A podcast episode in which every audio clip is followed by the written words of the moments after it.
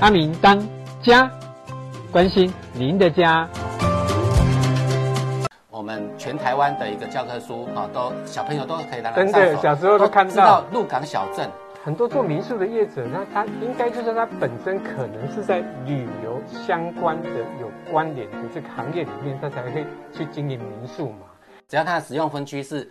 住写一个住字都可以，住宅的住哈，住宅区全部都可以，商业区就不行啊。商业区也可以，住宅商业区都可以。那工业区可以吗？工业区就不行，哎，工业区不行哈。对对对哈，啊，所以在那个你在申请这个民宿的部分的话，你只要购买我们呃彰化县哈，除了那个园林市以外，全部都可以。啊，鹿港啊，二林啊，啊那个田尾全部都可以。哎，二水田中全部都可以，啊都没有任何限制哦哈。对，那一般来说，是不是我们在就是做民宿，大概会有两种方式嘛？一种就是买一般的透天宅去做嘛，哈。对。那另外一种的话，就是会买农地，农地、哦、去盖农舍去申请嘛。对对，对。那像这种的部分，是不是有什么地方是特别需要注意的呢？那像你如果说哈，你是要买农舍啊，买农地或是农舍来来经营民宿的话，第一个，我们先分分成两个部分啊。第一个是空空地的一个农地。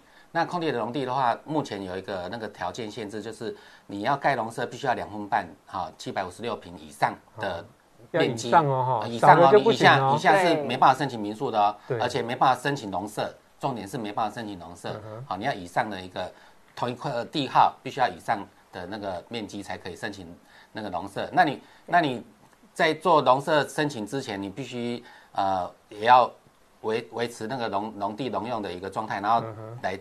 做那那个农舍的一个建筑，那建筑执照拿到之后，再来做那个农舍的一个那个，就申请好农舍之后，再来申请那个民宿执照，这样子，那你就可以来来经营民宿。那市区的部分，当当然就比较没问题。市区的部分，因为它都是属于那个呃都市计划内的土地，它的房子大部分都是有那个使用执照。那违建的是不行的哈，你不要说啊啊我的房子有违建可不可以？那是不行的，你只能根据你的合法的使用执照。来申请，哎，来来做申请这个民宿哦，哈。那我们刚刚前面有谈到，就是申请民宿的部分有 H one H two 嘛，哦，哦，你大概往前滑一下，我们刚刚有谈到这这个部分，你只要把这个部分的限制看清楚了，你的房子哈适合，那你就来申请，我们都非常欢迎，哦，因为我们目前国内旅游的市场非常蓬勃，因为最近的一个疫情状态，大家都不能出国去玩，啊，所以在国内岛内的一个旅游，哈，大家。